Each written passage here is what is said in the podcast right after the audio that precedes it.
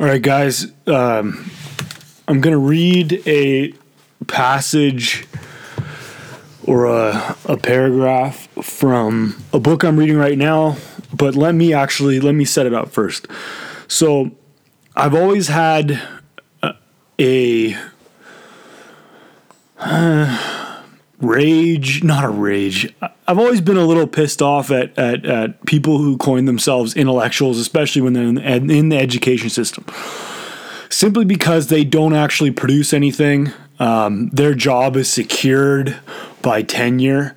Uh, that is, they do it for long enough. They basically uh, can't be messed around with. Uh, doesn't matter how good they are at their job. It's very subjective. Uh, they're not in the real world. Like um, one of the big ones is uh, these intellectuals, um, how they look at inequality. They look at inequality as if it's static, like the one percent is always the one percent. And the problem is that with that is a fewfold. One, one, one issue is that it's not static. It, it changes. Though you're in the one percent. I'll talk about this in a, in a second, but those one percent uh, of income earners or, or in, in the wealth of America, as an example, they fluctuate a lot. Um, people spend very little time there, and and only a few, very select few, spend a lot of time there. So, the second thing that really pisses me off is that they think they're concerned with uh, income inequality seems to be this intellectual, well, intellectual economist, intellectual social justice nonsense. Seems to be their their main focus, and their solutions are always very bad. Their solutions are always to overregulate and to um, they're like communism is is uh, a big a commonly held belief among intellectuals and universities, which is is incredible because 100 million people died because of communism. We've tried it. We've tried socialism. We've tried all this stuff. And it just doesn't work. It really doesn't work. And when you actually look at the statistics, the more free a society is, the more upward mobility that they have, but also the more, more downward mobility that they have. Meaning that the, the just because you're in that 1%, doesn't mean you're going to stay there. If you have a lot of economic freedom to acquire wealth, it, it can it takes risk, and risk comes from both angles. To get there, it's risky. To stay there, it's risky. And that same risk that won you this this money or this prestige or whatever can also remove you from this top 1%. And so people hear that these intellectuals, they're in charge of uh, in a lot of ways shaping the minds of, of youth and so forth. And I dealt with it. I went to college for a few years.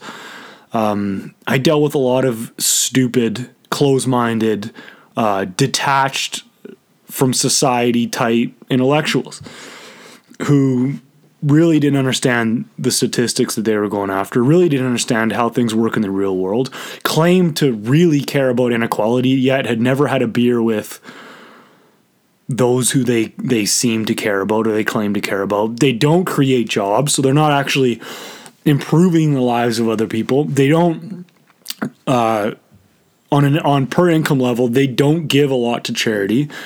Uh, more conservative minded people give more to charity on every income level. So these intellectuals have pissed me off for a while just because I think they're they're they have arrogance. They have um, envy toward people they think are stupider than them, making more money than them. They don't have any real world skills that that uh, help people in the real world, and yet they're responsible. Uh, and yet, our society, the media, we hang on their words as if they're truth, and they're not always truth. And this book um, by Nassim Taleb, who's actually, I think he's a professor at NYU or was. Um, but he's actually had his money in the market. He's managed managed money. I don't only I, I can't remember if he was in a in a he, manager of a hedge fund or not. But he's actually been in the real world and done real things. So when you look at how intellectuals view in, inequality and okay let me flip this around how does this pertain to you well what we're going to go through right now is proof that it is you can make it through your habits and uh, the risks you take and what you pursue, you can make it very likely that you get to this 1%. But what you've likely heard and what I've heard my entire life is that this this 1% is static, that the people that get there stay there. That's not true. Especially in, in the more economic freedom that people have or that a country has, the more movement there is to and fro that 1%, meaning that you might spend time there um, it's likely that you'll spend time there if you do certain things. But these intellectuals want to make it because they don't understand. They, they, their lives aren't aren't dynamic, meaning they get tenure, they stay there. But real life is dynamic. Things are coming and going, and, and we can make money and lose money. And, and if you're an entrepreneur, you're going to know that. Uh, but they don't understand this because they're not in the real world. But yet they write many of the books that shape how we make policy in our society and it's just it's enraging because they don't understand the statistics they don't understand the real world and their solutions are constantly creating more destruction all over the world than doing any good couple examples is Venezuela obviously socialist country, more communist now. The more regulation you have in a society, the more power you give the government, the national government, the more you centralize government, the greater the concentration of wealth is going to be with a few people. They're going to hold the majority of wealth within a country. And a lot of people will point to um, Scandinavian countries uh, as socialist countries that work. Well, if you look at their history, um, economic freedom got them to where they are. Uh, as, as far as prosperity is concerned, uh, they actually maintained economic freedom in the market. They just um, taxed the individual more. And we're starting to see a decline that's happening from this uh, this these somewhat socialist policies, especially with their uh, odd view of immigration and and and so forth. So if you look at things from a detached, broader scope, you can see how things actually are.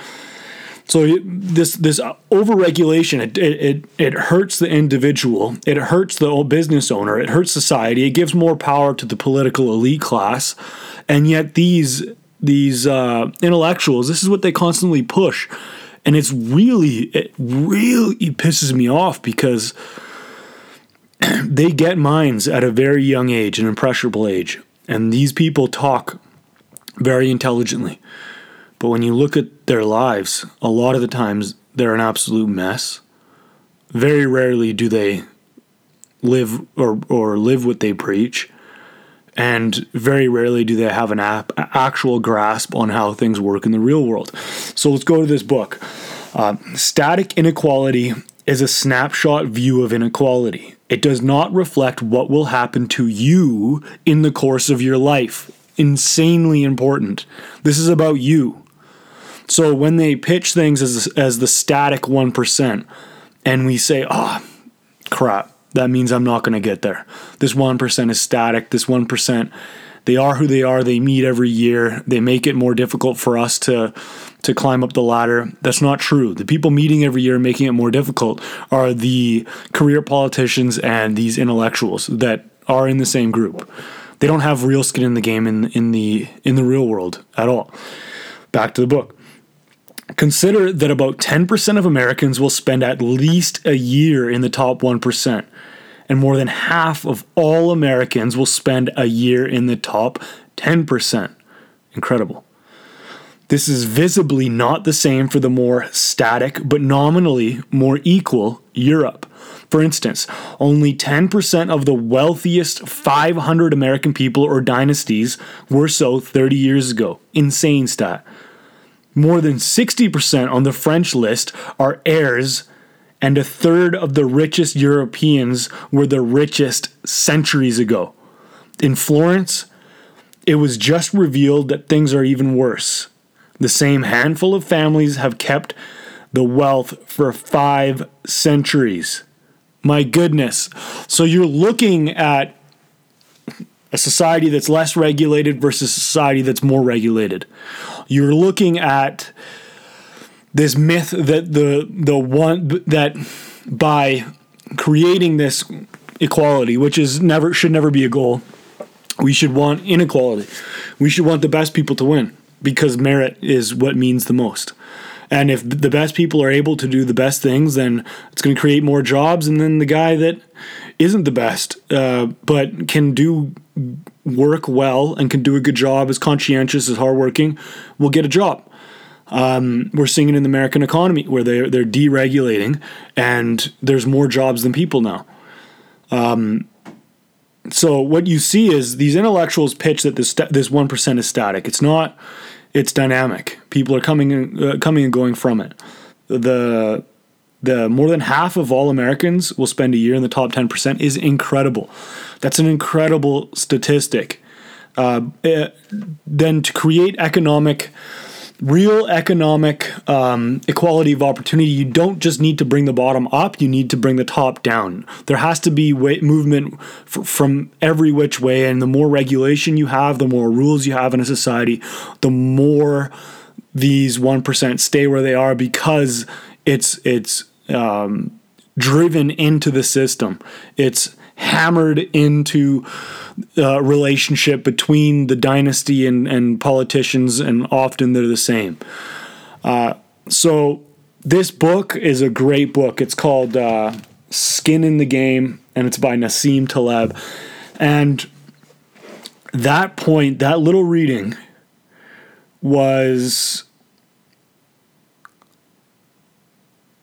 I think was very important because I, I I didn't understand I didn't fully understand why the these intellectuals pissed me off. I, I got that they just they don't really play a part in society. They claim to want to help inequality, but they their theories end up producing more of it. They they give more power to a certain class of, of excuse me, a certain political class. And they're just arrogant and they have their nose up at people that they think are stupid, that more stupid than them but make more money than them. I, I understood that, but I, I didn't understand the the flaw in how they thought. I knew that, like I've seen people start um, in the bottom 20 25 percent and move to the top one percent. I've seen a lot of them actually. I've seen people in the top one percent and move to uh, the bottom fifteen percent, ten percent. So I knew that this was how it was, but when you pitch the lie that the the classes are set, the structure is set when it isn't, especially in North America, especially in more free economic places, Switzerland another one, Hong Kong another one. Uh, the more movement you have, and the more the more skills and work ethic and discipline and things like that become valuable and um, effective. So, if you're in North America, if you're in uh, Switzerland, if you're in one of these countries that has has economic freedom, um, especially on the business level, if you, you your skills really do matter, your discipline really does matter, um, and the takeaway from this is is we got to be more discerning about who we listen to for advice about policy, for advice about how things should be done. Most people want to keep their own power. So look at Venice, look at France. A lot of the policies made in those in Venice, which is a, a, city, and in France, which is obviously a country, a lot of the policies made in those places are made to keep the power and the money where they are. Um, and in in North America, especially America, it was structured to have uh, the individual have as much power as possible over his present and future. So that's just a little tidbit from a book I'm reading, a very good book called Skin in the Game. Uh, definitely pick it up, and if you truly do believe that skills matter and that discipline matters, and that work will get you somewhere, pick up my audiobook, The Lost Art of Discipline, at thelostartofdiscipline.com. It's uh, real cheap, two two ninety five, but it's a. I've heard great things so far, so I want to get that in as many hands as possible. So uh, head to the lostartofdiscipline.com, pick up Nassim Taleb's book as well, and and just keep working, man. Keep working. These statistics are kind of proof that uh, work yields real results, especially when you're in an economically free country. All right, get after it.